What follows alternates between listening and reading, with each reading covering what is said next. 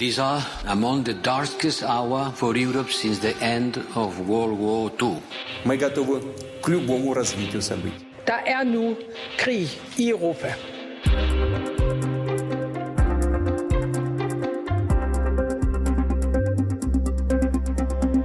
vi ser billeder fra krigen i Ukraine, så er det ofte billeder af massiler, der rammer helikopter, der angriber eller udbrændte kampvogne i vejkanten.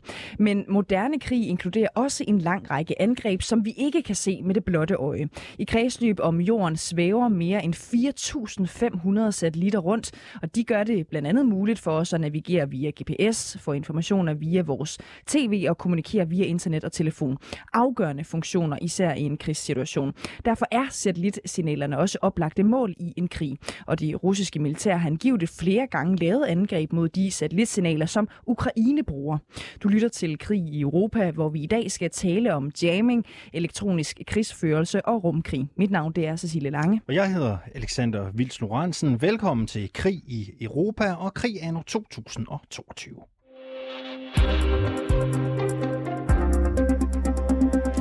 Michael Linden Wørnle, godmorgen og velkommen til dig. Godmorgen. Du er astrofysiker ved DTU Space, og du arbejder med rumkrig, blandt andet i samarbejde med Forsvarsakademiet. Øh, og sammen med dig, øh, Carsten Marup, godmorgen. Godmorgen. Du er major og chef for Center for Luftoperationer på Forsvarsakademiet. I begge to med os de næste 25 minutter, og vi starter over hos dig, Michael Linden Wørnle. Ifølge manden bag SpaceX Starlink, Elon Musk, så har russerne forsøgt at jamme Starlinks bredbåndsservice til Ukraine. Hvad ved vi om det her angreb på SpaceX Starlink-signaler?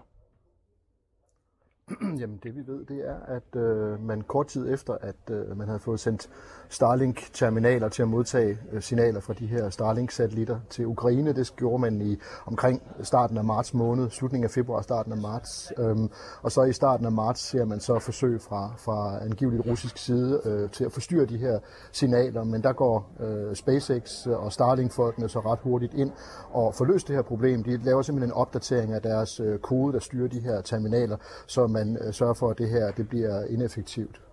Hvad er det konkret for en funktion, Elon Musk satellitter har lige nu for øh, ukrainerne? Altså, hvad er det konkret, han leverer? Jamen, han leverer simpelthen kommunikation. Øh, han leverer bredbånd, således at man kan holde sig i kontakt med hinanden. Man øh, bruger også øh, satellitterne øh, til at øh, styre for eksempel øh, droner, som kan levere efterretninger, eller som kan være med til at, at styre våbensystemer. Så, så det har en bred anvendelse. Som det blev sagt indlægningsvis, så er kommunikation, øh, det er jo ryggraden i virkeligheden, øh, både i, i et civilt samfund, men jo selvfølgelig også, når man skal føre krig. Hvis ikke man kan kommunikere, så kan man ingenting. Prøv lige, Linden Wørnle, at forklare os, hvordan fungerer et angreb på et satellitsignal? Det er noget med, at man jammer de her satellitsignaler med elektromagnetiske bølger, eller hvordan er det øh, konkret, det fungerer? Jamen altså, man kan jo gøre det på mange forskellige måder, men i virkeligheden, den, altså, den allersimpleste metode, det er virkeligheden at, at ødelægge fysisk de her terminaler, så man ikke kan kommunikere med satellitterne. Der har man jo faktisk været ude og sige, at de her Starlink-terminaler, de faktisk udgør en risiko for, for ukrainerne, fordi de har en meget karakteristisk antenne, som er nem at få øje på, og så har man været bekymret for, at russerne simpelthen ville gå målrettet efter øh, de steder, hvor de kunne se, at de her antenner var sat op, for de skal selvfølgelig være ude, så, så de kan øh, kigge op til, til himlen og, og på den måde fange signalerne fra satellitterne.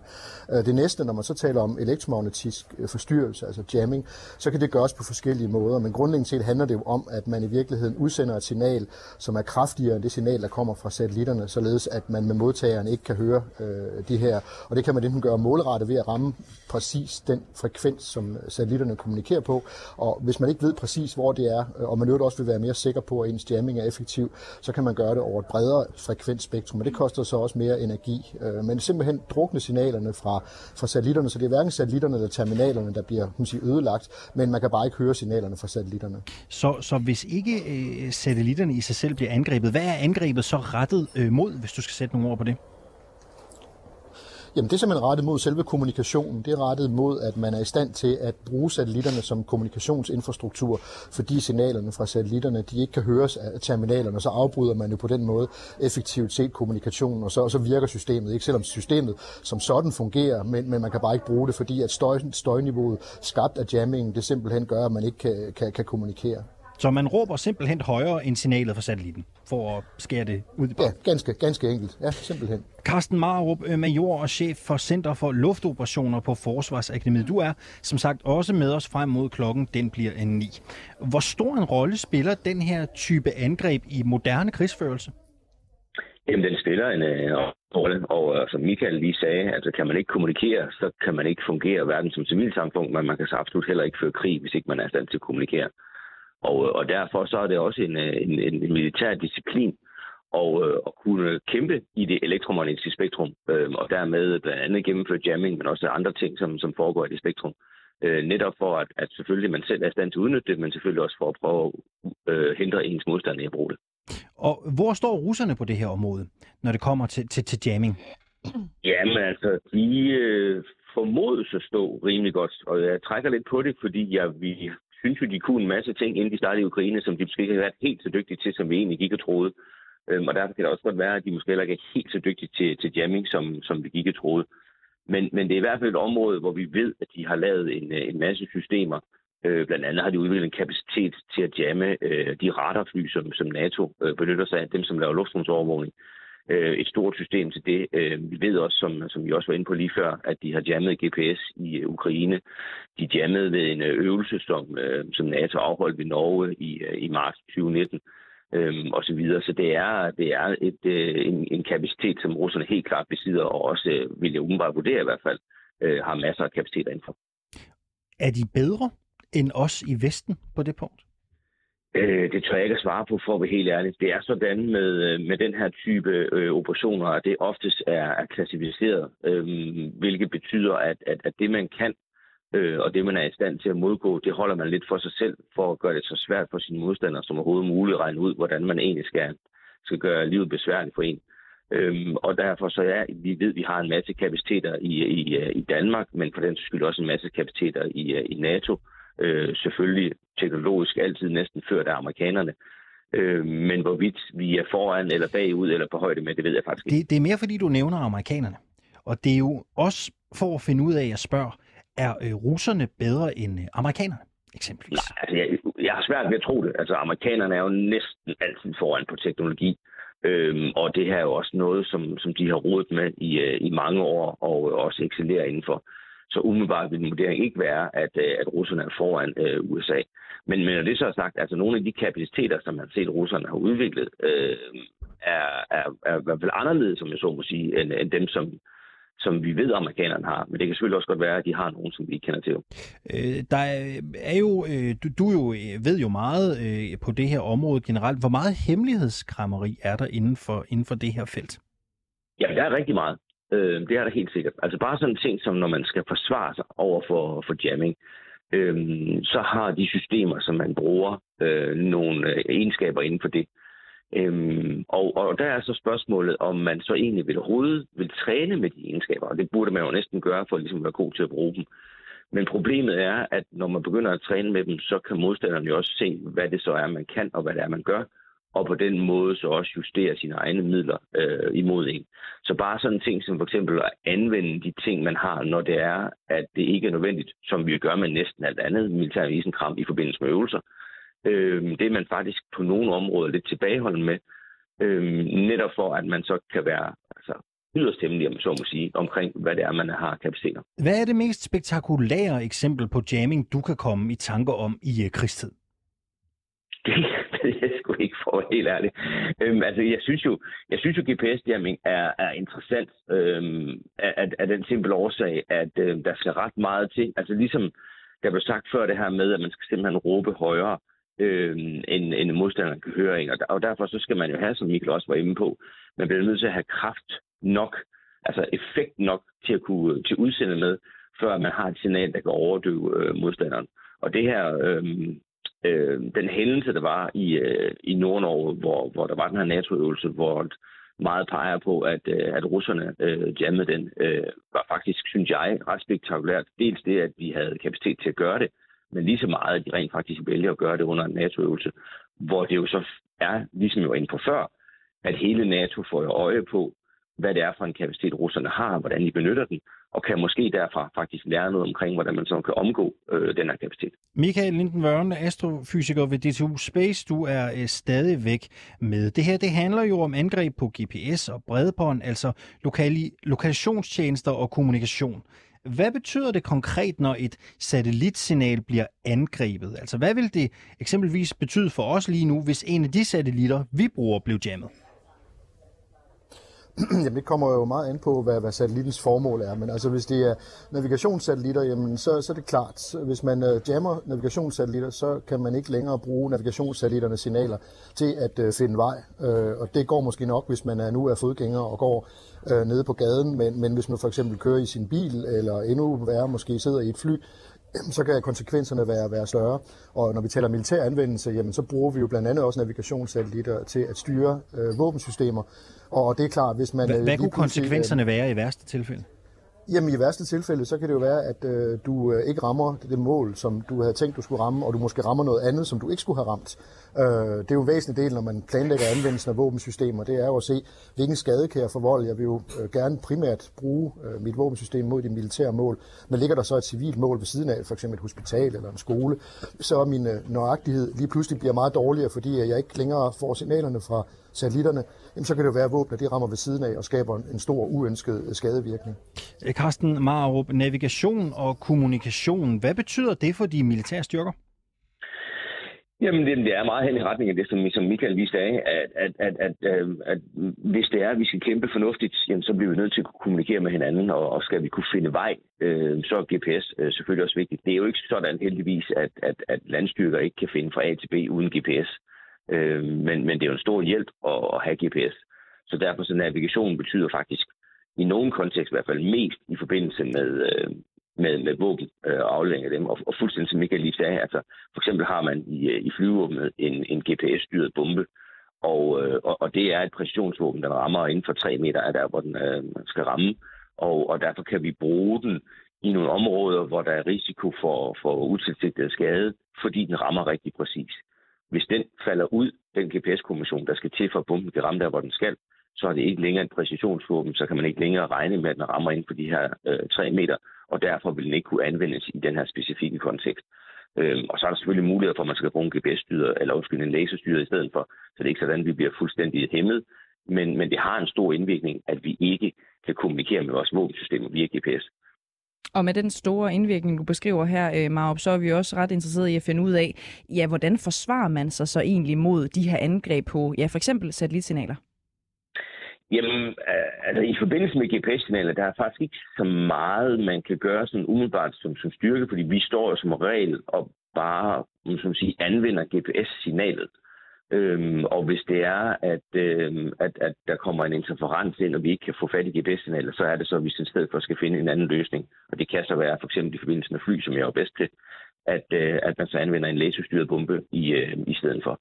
Men hvordan man kan forsvare sig imod selve det, at, øh, at det sendt signal ind, der må man simpelthen, altså det bedste forsvar, det er jo faktisk at finde kilden. Altså hvor er det, at det her signal, der forstyrrer, det bliver sendt fra? Øhm, og hvis det er i en øh, kampsituation, så er det så der, man retter sit angreb i stedet for, og simpelthen angriber den kilde, som sender støjen ud. Og med sådan et angreb, prøv lige at beskrive, hvordan det vil øh, foregå helt specifikt. Ja, det, det kan være mange typer. Det afhænger meget, meget af situationen, øhm, og hvordan konteksten er i, øh, i den enkelte situation. Men, men der findes for eksempel missiler, som søger efter øh, udstråling fra radar. Øh, og det vil sige, hvis man har en, øh, en sender, der står et eller andet sted, og sender det her signal ud, ja, så kan man bruge den type missiler, som er lavet til at, at søge efter, man kalder det home, at home på den her sådan, øh, sender, og så flyver den simpelthen ned, og så rammer den den antenne, som sender signalet efter. Michael Linden Vørne, du er også med os på en øh, forbindelse. Ifølge amerikanske medier, så har SpaceX's øh, Starlink øh, simpelthen øh, kunne formå at afvæve det angreb, som vi lige talte om i, i starten af programmet. Øh, ved vi, hvordan de har gjort det mere specifikt? Altså det, som de selv har meldt ud, øh, det er, at øh, de har simpelthen øh, justeret den kode, der styrer deres øh, terminaler, som modtager signalerne fra satellitterne, som så gjorde, at øh, det, det angreb, som, som angiveligt var sat i værd af russerne, at det så øh, ikke var længere var effektivt. Øh, og det kan jo være mange forskellige ting. Det kan jo være, at øh, de frekvenser, man bruger, hvis man nu bliver jammet på nogle bestemte frekvenser, jamen så kan man måske flytte sin kommunikation til nogle lidt andre frekvenser, således at man ikke længere bliver forstyrret, altså således at man ikke øh, står og taler der, hvor der bliver råbt, men, men at man så finder et sted, hvor der er stille og roligt, hvor man så kan kommunikere. Så, så der kan være forskellige måder at håndtere sådan et, et angreb på. Øh, og, og udover selve, hvad hedder det, øh, signalerne, så, så er terminalerne jo også følsomme. De kan jo eventuelt blive hacket. Øh, det har der også været eksempler på, hvordan øh, noget infrastruktur er blevet, blevet hacket, så man, der er også et cyberforsvarsperspektiv i det her. Det handler ikke kun om selve signalerne, der går fra satellitterne til modtagestationerne. Og øh, hvad hvis man nu angreb selve satellitten, og altså ikke bare modtagestationerne på jorden for eksempel? Altså, hvordan vil man konkret kunne gøre det?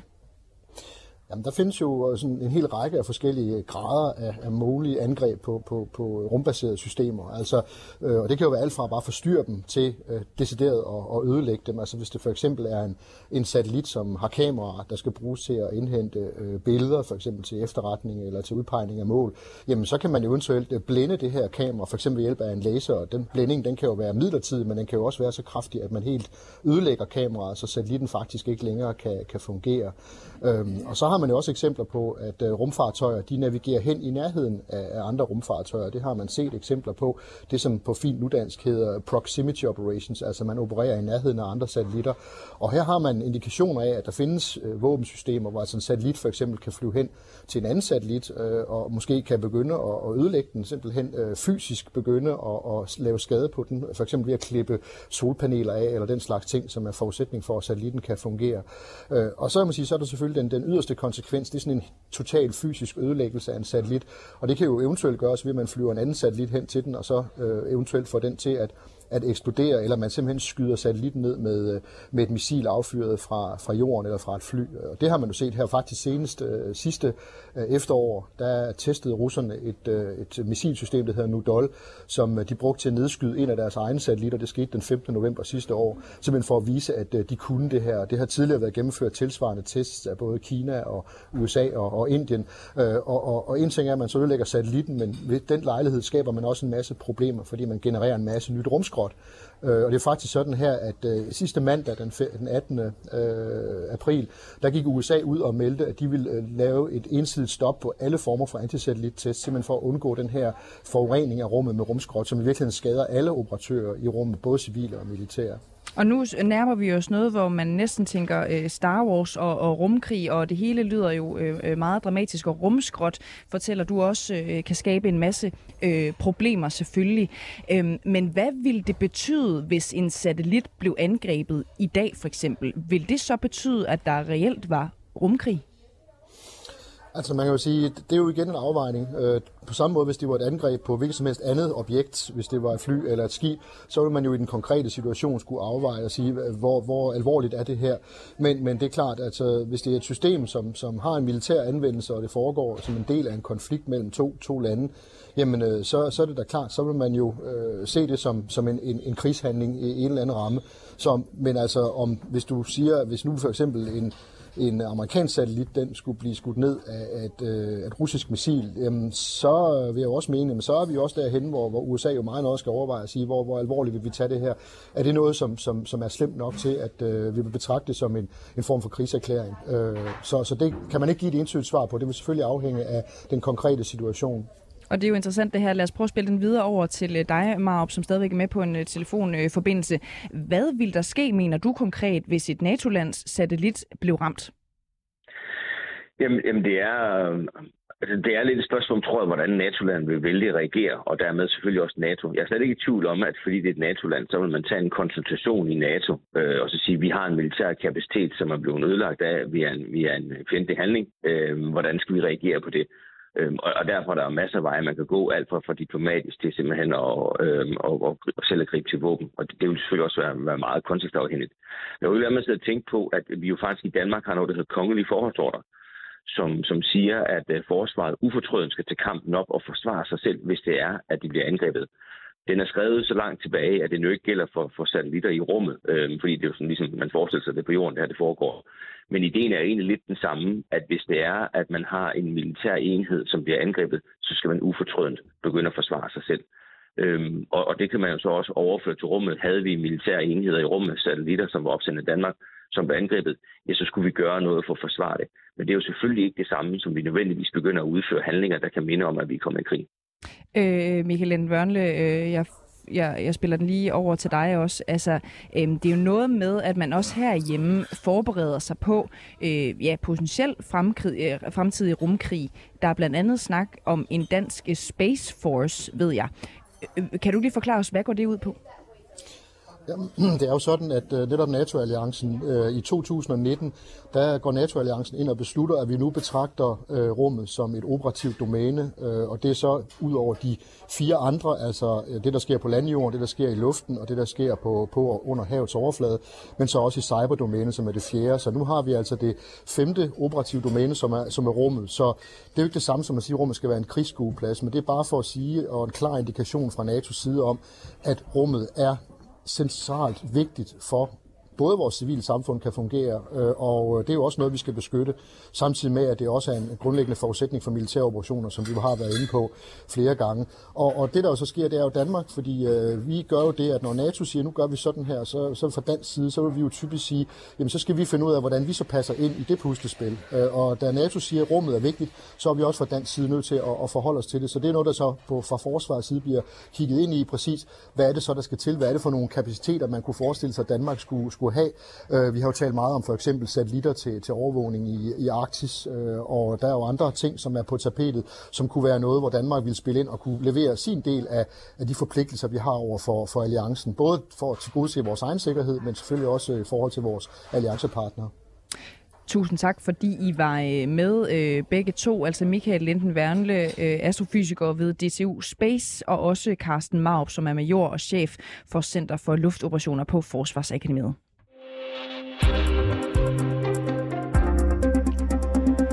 Du lyttede til Krig i Europa. I redaktionen sidder Oliver Bærensen, Sofie Ørts og Christine Randa er redaktør. Jeg hedder Alexander Vils Hansen. Og jeg hedder Cecilie Lange. Og husk, at du kan finde alle afsnit af Krig i Europa i vores 24-7-app eller i den øh, podcast-app, du øh, foretrækker og, og downloade fra. Du kan naturligvis også lytte med til os øh, hver dag live i øh, radioen her på 24-7.